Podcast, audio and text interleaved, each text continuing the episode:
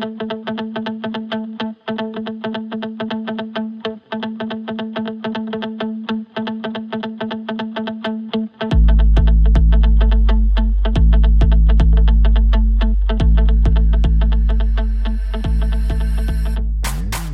back to the Swamp 24 7 podcast. I'm Thomas Goldkamp, joined today by Blake Alderman. We have plenty to touch on. Florida is well into fall camp.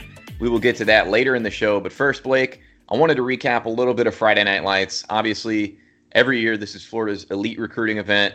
I guess first off, what were your initial impressions of how the event went for Florida? You know, I think it overall it went good. You know, you get two commitments for the 2021 class that are four star players. Um, some guys that obviously everyone needs a quarterback every year, and DBs don't hurt either. So that's a, a good mix of them landing four star quarterback Carlos Del, Carlos Del Rio out of McEachern High School up in Georgia, and also getting a recommitment of a former 2021 commit in uh, Stevenson, Georgia, uh, four star cornerback Kamar Wilcoxon. So, um, you know, it's always good whenever you have an event like that to get some commitments.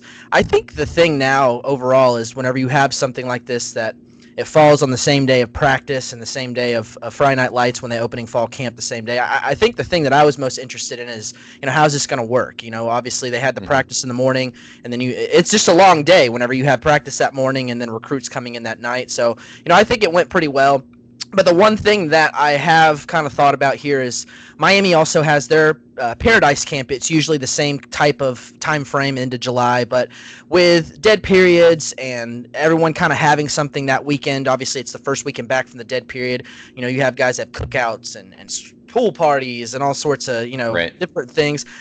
I thought it was interesting that Miami actually moved their Paradise Camp to the end of June, and I thought that that was something that maybe Florida could look into that year too, or maybe even down the road or something. Just whenever you don't have to necessarily fight for all these schools having something going on, and I think that yeah. it's just tough. You know, it's it's everyone wants to get somewhere else. You know, a lot of these guys that do show up at Florida have been there many of times. So, you know, it's kind of hard whenever you have something going on elsewhere. But, you know, overall, I thought that they had a lot of targets there.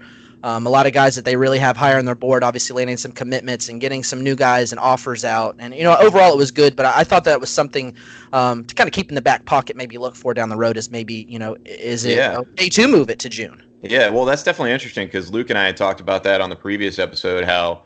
Um, you know, when Florida first started this event, really Florida commanded that Friday night time slot. I mean, it was such a unique, innovative idea uh, that Florida didn't have a whole lot of competition, and so you were able to get guys like Ronald Powell from across the country coming into this event. Uh, it's interesting that you mentioned that because you know that is something that maybe Florida could consider. I, I, do think you know kind of what we we touched on was it was almost more 2021 focused. I thought. Now, obviously, you had some big offensive linemen on campus, and I'm sure you'll talk about them in a minute. Um, but but for the 2021 guys, I thought Florida really started to kind of lay that foundation, and especially when you talk about landing a quarterback, Blake, what's your take on on Carlos Del Rio and how he fits in, and and maybe what he'll kind of bring in terms of solidifying you, you know your base for that class early on? You know, I think it just shows that whenever you look at his game, he's a he's a true dual threat guy. You know, he's an able thrower. He's a little bit more electric with his legs right now. I think there's obviously still some development needed for his arm, but you know that that's about every high school kid. There's always mm-hmm, development sure. needed, but I think that he's a guy that really kind of fits that uh, Mullen build, where you have a guy who's a pretty electric athlete, maybe a little raw as a passer, but this is a guy who obviously camped. He threw in front of Coach John, uh, Brian Johnson, Florida's quarterbacks coach, and obviously Mullen. Those guys are really, you know, kind of the go-tos as far as quarterbacks there. So there was a lot that they liked from him. You know, he was I don't want to say he was up and down, but you know, obviously every throw didn't come out perfect. But I think overall, I think he showed that you know he's a guy that fits into well. There's a lot of things good to work with, maybe for his, his floor, and I, I think he has a very high ceiling coming mm-hmm. out of a high classification in Georgia. You know, he's playing big time guys. Um, yeah, I think there's a lot to to like about him, and I think that this year, obviously, your junior year is whenever you really kind of what do you put on tape? I think that junior right. year film is really what a lot of coaches look at. So I'm interested to see how he kind of develops this year because this is a guy who has done a lot of camps. He does a lot of these QB retreats and whatnot. He's camped with Florida a couple times. So he's had a lot of things that he's worked on this summer. So I'm really interested to see how he kind of puts things together into his junior year. And, and again, I think that's where I always really base a lot of my, you know, okay, what do we have here? Right. Well, one of the things that was interesting to me is, you know, talking to you and Luke leading up to the event – um, it kind of sounded like we weren't, you know, we knew that he was a guy that was potentially on commitment watch. You know, that he's a guy that uh, has obviously had Florida on his radar for a long time, and we weren't quite sure if Florida would be ready to take him. I thought the thing that was impressive to me uh, was listening to his interview after the event, uh, he basically told reporters, he said, "Hey, look, I-, I wanted to come and show Florida that I was the guy for them in this class." And I think when you when you've listened to Dan Mullen over the last year and a half, uh, since he's been at Florida, that's been kind of a quality he's looked for. He's wanted guys that are ready to take over and say, "Hey, I'm the guy for Florida." Um, I know that was a big thing in Emory Jones's recruitment that he said, "Hey, I'm the guy that's going to come to Florida and win championships." And I thought Del Rio, at least at least from the verbal part of what we picked up on him at Friday Night Lights, he had that same approach. So I think that was probably a big part of why Florida, after seeing him work out, was ready to take him. Yeah, you know, I think it's always something too with with a lot of these college coaches, especially with a quarterback. You have to be picky. You know, you have to right. make sure watch him camp over and over and over and over again. And I think uh, the one thing that we did talk about was uh, it seemed like it was going to happen leading up to it, but it was more what does he do in the camp? And obviously, he did enough to show those guys that you know he, he could be their quarterback for that class. Speaking of being picky, Blake, that that was another area I think from Friday Night Lights that stood out. Um, we talked about the offensive linemen that Florida had on campus, and, and I'm sure you can name them and give a little more detail on them. Um, but Florida Florida's pitch to the two elite guys they had on campus was essentially, "Hey, we're only going to take two tackles.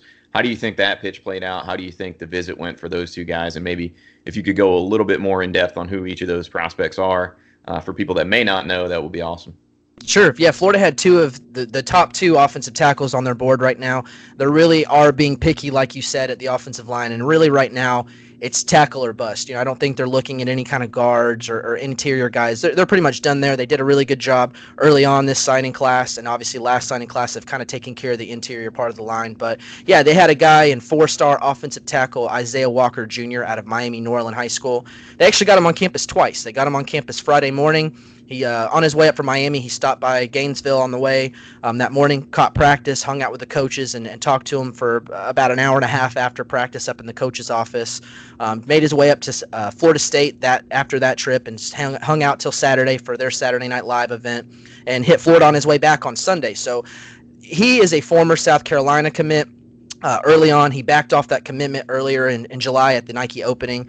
Um, and, and I, I think that Florida is definitely in the driver's seat here. Um, kind of battling Miami. But this is a guy that every visit he takes, it kind of seems that the tides kind of turn here. So I think Florida's in a great spot, maybe more so because they've been in this recruitment a little bit longer than Florida State and Miami. It seems like it's a real big three battle. I think if I had to pick a team that Florida's really battling against, I think it is Miami because they obviously, it's not hard for him to get on campus and they have a big needed offensive line. And really kind of the same deal with a lot of these in state schools. You know, they need offensive linemen and he's giving all three of those schools a look. But Florida has been a big factor in here. I, I actually think he would have probably have been committed to Florida had not uh, a big coaching change happened with Jim McElwain. Um, when that kind of happened and things started to go south, he did commit to South Carolina, but was really high on Florida, and they they might have been the early leader there. But obviously that opened the door for South Carolina, and, and since he's kind of blown up and turned to elite recruit, and he has big time schools chasing after him. But I really do like where Florida stands there. I don't think he's going to be in a rush to make a, another decision. I think he's going to take some visits into the fall. He's mentioned to me um, in a story that I wrote on Swamp 24 uh, 7 this morning that he's going to keep an eye on these big three schools into the mm-hmm. season. Mm-hmm. He actually mentioned um, wanting to go to the Florida Miami game, but it doesn't look like they're going to have recruits for that game. But he also admitted that you know he was interested enough to go to that game to where he would buy a ticket and try to go sure. see it there. So I think that, really shows that he is interested in both of those schools because I mean you, you just don't pay money to go watch those teams right. if you're not interested. But uh, again, I think this one's going to be a little bit of a wild ride just because he's impressionable. Every visit he takes, things seem to kind of change, and, and it's really kind of like the seasons with him. Um, but I, I, do think it's going to go maybe towards the end of his high school season, closer to the early signing period. But Florida is absolutely, uh, really thick in the mix there. The other guy that Florida had on campus, they had him there actually the entire weekend, and four-star mm-hmm. offensive tackle Marcus Dumervil. He's out of Fort Lauderdale St. Thomas Aquinas, which is one of the premier high schools in the state of Florida. And this is a guy who's coming off of an MVP, MVP performance at the opening camp, um, which is full of a lot of top talent and he's been a guy that Florida has been trying to get on campus since the arrival of Dan Mullen. This was actually kind of weird to say, but an in-state guy. This was his first recruiting visit to the University of Florida, and he got to spend the entire weekend there with his dad. And I think Florida really pulled up a seat to the table here. You know, I don't know if I would say that Florida's the team to beat here, but I feel that they are very much in it But this is a guy who is not in any rush whatsoever. He seems very open if you listen to his words and, and the schools he's looking at. He has used an official visit to LSU and he used one to Oklahoma. Those were in the spring and summer months. I think if I had to throw my hat into the ring now and say kind of what are we looking at right now, I would say an LSU Florida battle. But again, this one doesn't seem like it's on fire to have a decision soon. He's going to take multiple visits. Um, he's really unsure of the remaining official visits, but did mention that Florida was one uh, that he was looking at possibly. But I think there's kind of a wait and see approach there to kind of see how things go with it being the first visit. Is it a visit high? You know, let's see what happens maybe a little bit after he comes home and kind of acclimates things. And, and getting him back on campus, I think, is huge for Florida to con- continue to stay where they're at. And that's thick in the mix. Well, and I think that's the key right there. Is these are these are battles that are going to be ongoing, and that Florida really needs to kind of, uh, you know, maintain the pace that they've set. I think, like you said, they're in good shape. Now it's about coming through and finishing. Blake, another guy that was on campus, not a high school guy this weekend, uh, LSU transfer Kelvin Joseph. Why don't you tell us a little bit about what you were able to find out about his official visit? Yeah, he's, he's a transfer. A- Correct. He's an LSU signee from the 2018 class. He's a former top 100 recruit out of Baton Rouge. Um, committed and signed to LSU out of high school. Uh, played his first year. I want to say he had like 12 total tackles. Not a lot of playing time, but he was playing in games. Mm-hmm. And obviously, he's put his name into the transfer portal. He's kind of been one foot in, one foot out for several months now, and he finally put his name in there. He's he's going to transfer from LSU. Um, showed up in Gainesville um, late Friday night for his official visit, and he left Sunday afternoon.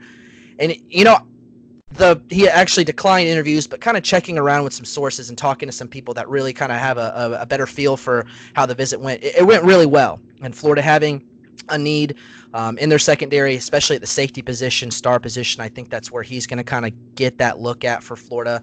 Um, he can play corner, but I think safety is probably more of the likely decision, or excuse me, destination for him if he does pick Florida. Um, coming out of the visit, it, it seems like a decision will come soon. I don't know how soon that means, but I do see it kind of being a little bit faster of a process with him wanting to kind of get that next home and, and have an idea of where he's going.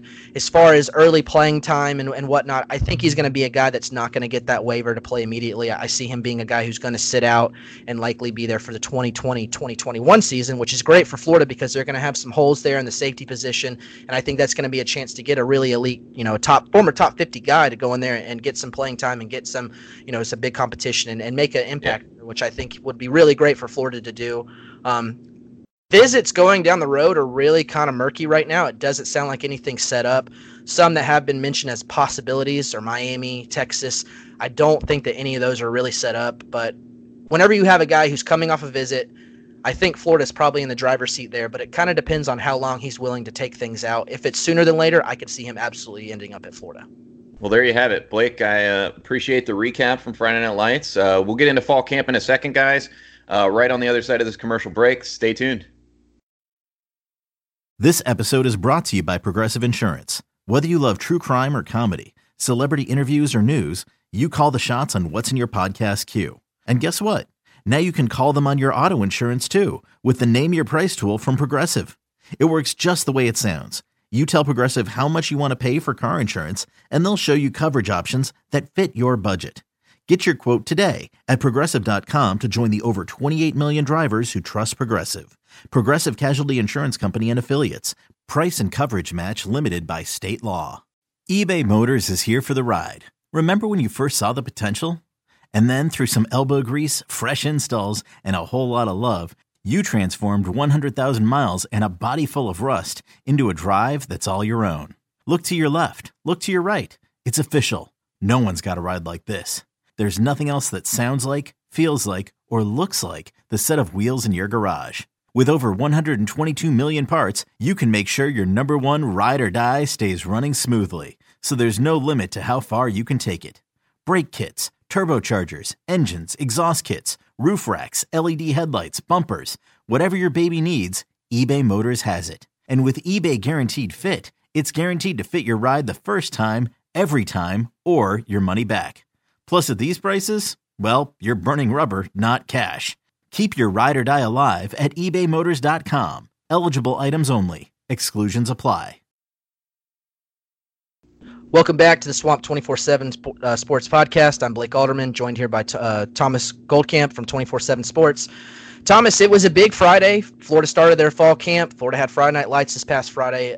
It's year two under Dan Mullen, and it seems like things are kind of running a little smoother. You've obviously been at every practice. What have you thought about how things have started with that big Miami game upcoming? Well, first off, uh, long day Friday. You know, we actually got started a little bit before you guys did at Friday Night Lights. My uh, supply of Red Bull can certainly attest to that. Uh, it was a very long day, uh, but no, it was cool. It was great getting back out there.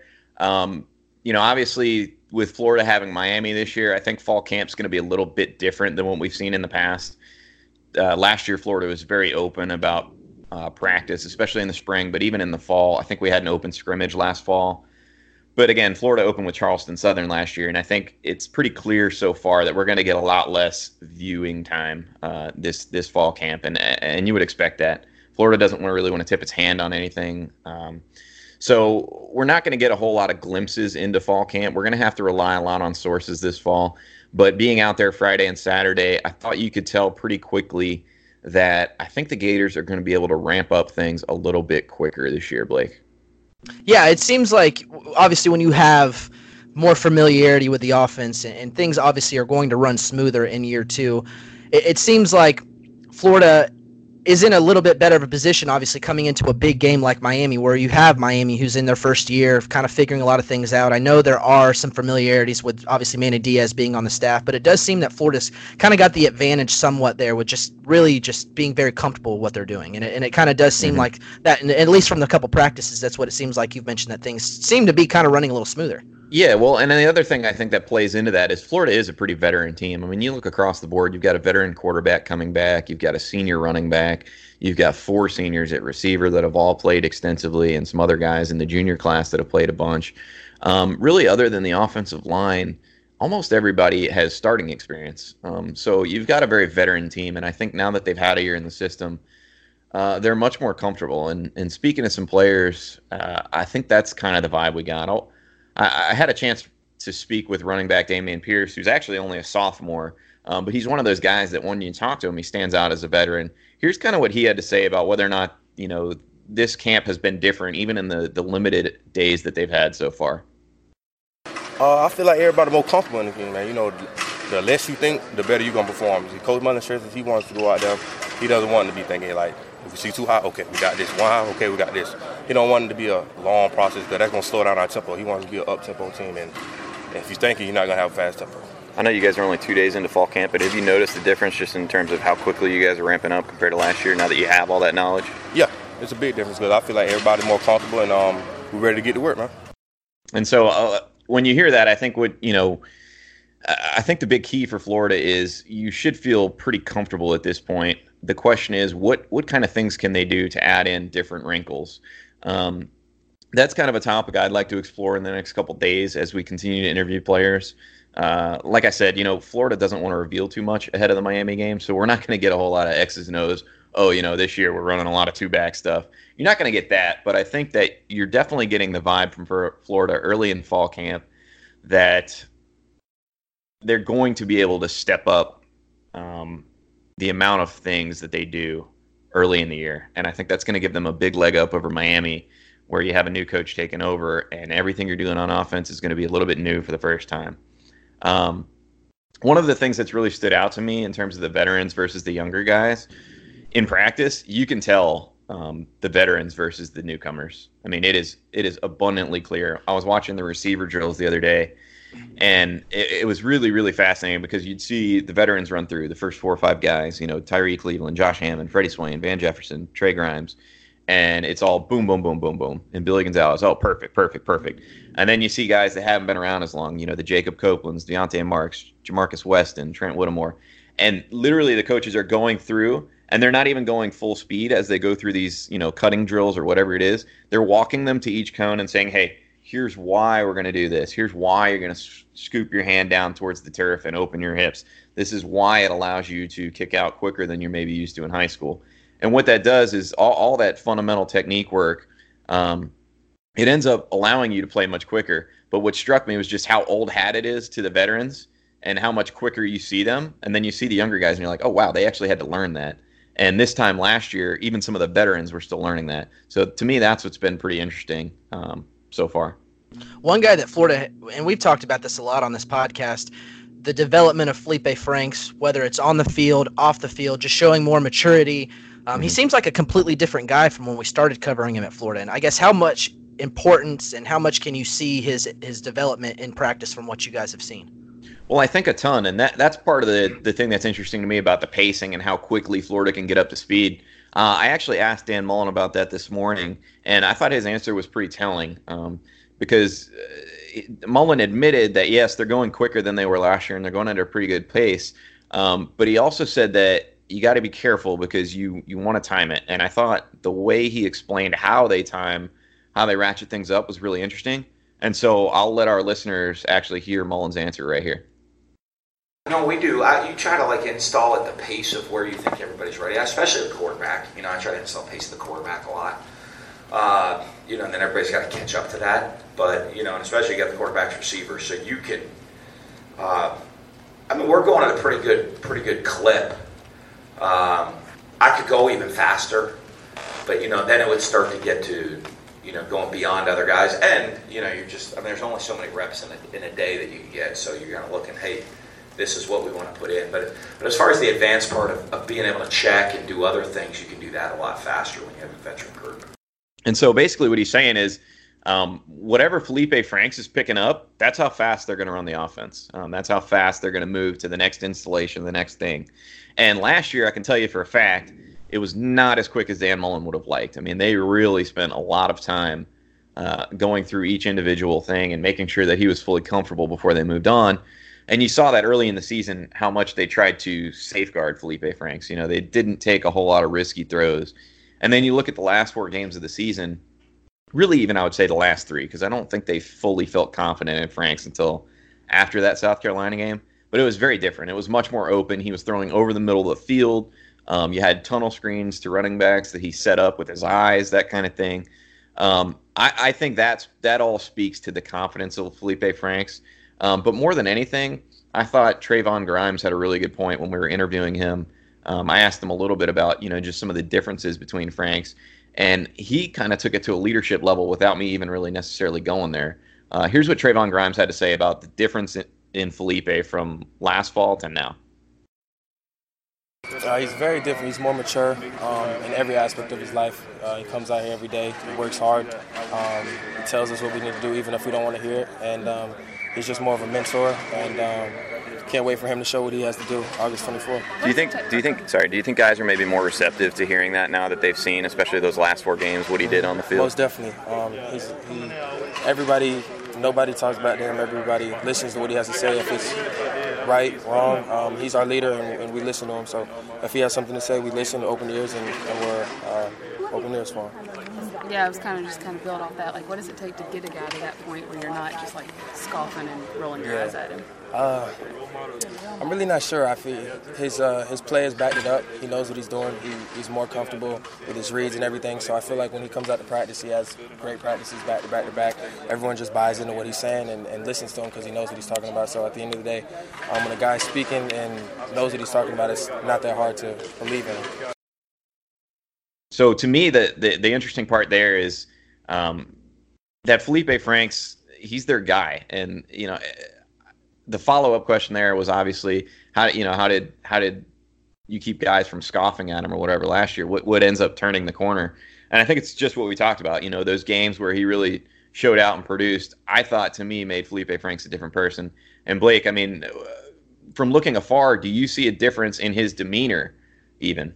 Absolutely. I think you can see from when he started at Florida, he was always kind of on, you know, these Facebook lives, Instagram lives, whatnot, you know, dancing, kind of acting a fool. I, I, think part of that now is, whereas you'd still see parts of that, I think it's a little bit more, less frequent. I, I think he's a little bit more, treats things like a business decision. I, I think it's now not necessarily being the leader, but it's also leading by example. And I think that's something he's done a good job of.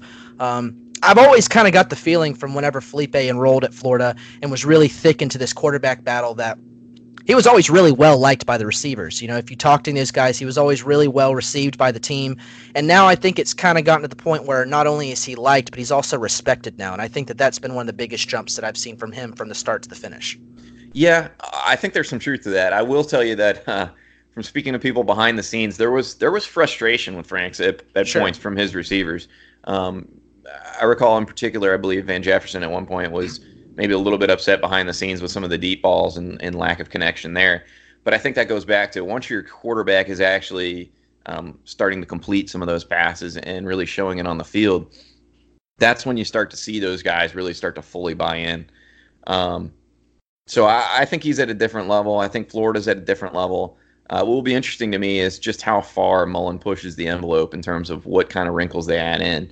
Um, I think Mullen's a smart guy. He's not going to overdo it. He's going to want to make sure that they they progress in such a way that they're not, um, you know, leaving players that they may need for next year in the lurch. You know, they're not going to pass up on opportunities to v- develop the Jacob Copelands, um, you know, that they need for the future, uh, just at the expense, uh, just for the sake of advancing quickly.